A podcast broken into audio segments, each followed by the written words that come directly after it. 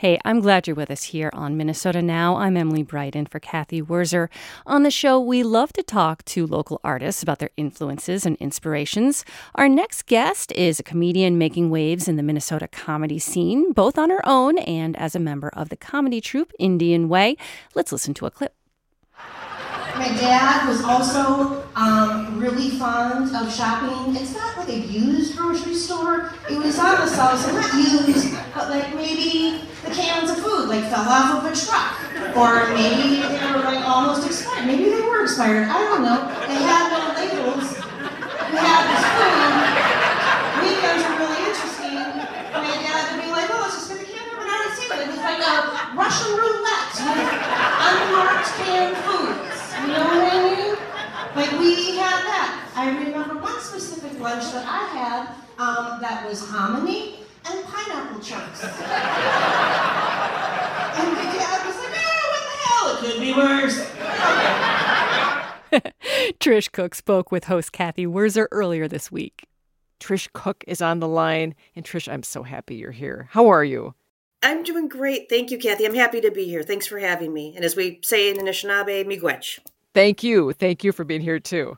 Say, I suspect this is a question comedians get a lot, but have you always been funny? It depends on who you ask, probably. Um, I would say to my friends, yes. I wasn't a class clown or anything, but to my friends, yes.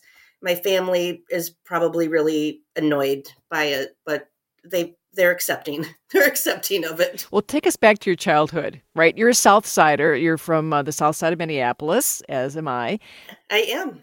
So, what was it like growing up on the South Side back in the day? I loved it. I had um, very unusual parents. Uh, we had a house near the Parkway, near Lake Nokomis. Um, and my parents always really encouraged us to make the entire city our backyard, basically. Um, and I grew up at a time where kids were able to do that. You know, it's not. That's why I have a lot of funny stories, actually. Um, but we had a lot of um, freedom to, you know, go in the the creek. We call it the creek, the Minnehaha Creek. Creek. Uh, go to the lake. Um, we lived by bus lines, so for twenty cents, I know I could take the fourteen downtown um, because my parents were one of the very few Native families to own a house in the city um, our house was kind of a stopping ground or a landing place for folks coming into the city um, from reservations or other native communities. And we always had people coming through. There was no loss of conversation or strangers or strangers at the door that you found out later were your cousins that you hadn't met before because our families are so big. It was great. There wasn't a better place to grow up than Minneapolis in the 70s and 80s for sure it was a blast. Completely agree with you on that one. Yeah. Um, so we, you and I were talking off air. My native friends who went to Phillips Junior High with me in South High were hysterically funny. I mean, a lot of self-deprecating yeah. humor. The put downs were very creative, very funny, and and I bet that might surprise some non-native people. Can you talk a little bit about that? I think so. I mean, and I think it's important to remember. This is going on a serious note that people don't really expect to know native people. Like we are the minority of the minorities, right? Which is kind of a misnomer because we're not really a minority. We were indigenous to this land. We were here first. We, you know, we went from 100% of the population to less than four, 2% maybe. So people don't really expect to know us, to have us as coworkers or have us in school as a schoolmate or potential partners or whatever. Um, so I think there's a lot about Native folks that people still don't know. And I think our humor is one of the tools that we have used for healing, for survival.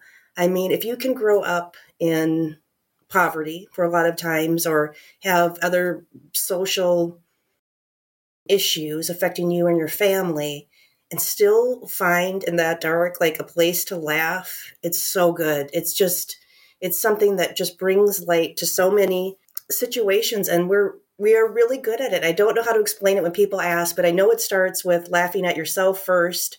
Um, it's not to put down other people, it's to bring out the funny. And it's usually something that is a little light, really dry, and just cracks everybody up. Yep, yep. And go to go to Trisha's show to understand, really, because because yeah, it please will be do. A good lesson. Yeah, um, because and I'm trying to think of gosh, the native comedians uh, on stage. I, am just thinking of Williams and Ree. It's the only ones that come to Yeah. mind. I mean, who were your comedy role models? Well, Charlie Hill, of course. Yeah. And anytime Charlie Hill was around, I was lucky enough that I had parents that would take me to see him. I got to meet him personally. I mean, he was the guy. I mean, there was nobody else on the national scene. And now we've got, you know, such great people like the 1491s that are very instrumental in Reservation Dogs. Dallas Goldtooth is an amazing um, actor and writer. We have Tonia Jo Hall coming up. And then, you know, the guys that I work with, I adore. They're like cousins to me. Jon Roberts and Rob Fairbanks, they're amazing. So it's it's fun to see and it's fun to get out there. Um, and we have a blast doing it. You you mentioned uh, Reservation Dogs, Res Dogs. D- does Mhm. that sh- did that show help you guys get more gigs? Do you think? I don't. I think it makes people a little less anxious to hire us, right? Like I think that they're like, oh, if it's going to be like this, okay, there, there's going to be more swearing than a normal show, but people will like it. And you know, we've been doing it together as a trio for our NDN Way comedy uh, for just over a year now, and I mean, we've been selling out shows and just having so much fun, and people are responding to it. It's so fun to have uh, predominantly native audience, native people coming out, getting dressed up, making a night of it, having an event, and we are getting together to have fun and to laugh. And we've had native and non-native people tell us that, like, wow, there was really something happening, and it's just nobody's getting hurt. We don't punch down. We don't do that kind of comedy, and it's really if you want to see three people making fun of themselves and their families, we're we're your show. Okay, let me ask you about your act. What topics do you normally cover? I mean, you mentioned your parents being unusual; they've got to be part of it. Yes, my my mom and dad are definitely, and if I don't do uh, enough bits on my mom, uh, I hear about it from everybody because everybody loves to hear about Mrs. Cook and how she parented in the seventies and eighties and uh, what was going on. And she, I mean, I could probably do an hour just on her. Uh, but I'm also blessed with uh, three sons, so they make it into the bits. Everything I do is really personal. It's about my mom, dad, my kids. Um, I do some about dating, but you know that's actually not that hilarious yet. So there's Oh, but it could Uh, be. it no, you're could be. divorced. You're I'm divorced. divorced. Yes. Okay, Yeah, I'm not right. married and dating. No, I'm divorced. Yeah. right. Yeah. Exactly. Uh huh. Yeah, the whole dating thing could be could be really rich ground to plow, though. Right, right. But it's also funny to, to have a kind of um, a funny, endearing, kind of salty mom who all the other, you know, native, you know, guests that we have in the seats, like they get because they've seen that mom or that's their auntie. like they know her. they they know her, and that's I think the best compliment that I get after a set. I love that. Now, Trish, I ask all artists on the program who or what is inspiring you lately. A lot of it is my dad. Um, my dad, Lee Cook, passed away um, during COVID, of COVID. He always made me feel proud of being Native. He would always go the extra mile and say, um, you know, they look pretty or is beautiful because, again, Native women didn't see Native women in ads or advertisements. And he was really supportive of my academics and art. Uh, and you know, one of my favorite memories of him is when I was doing a show at the um, House of Comedy, and he drove from Red Lake down to the House of Comedy to watch me do a five minute set and drove back. Like that is Oh. some love and support to do that, right? Uh, and I've been able to take some of his stories and his parenting and make it laugh. I have a bit that I do about his funeral.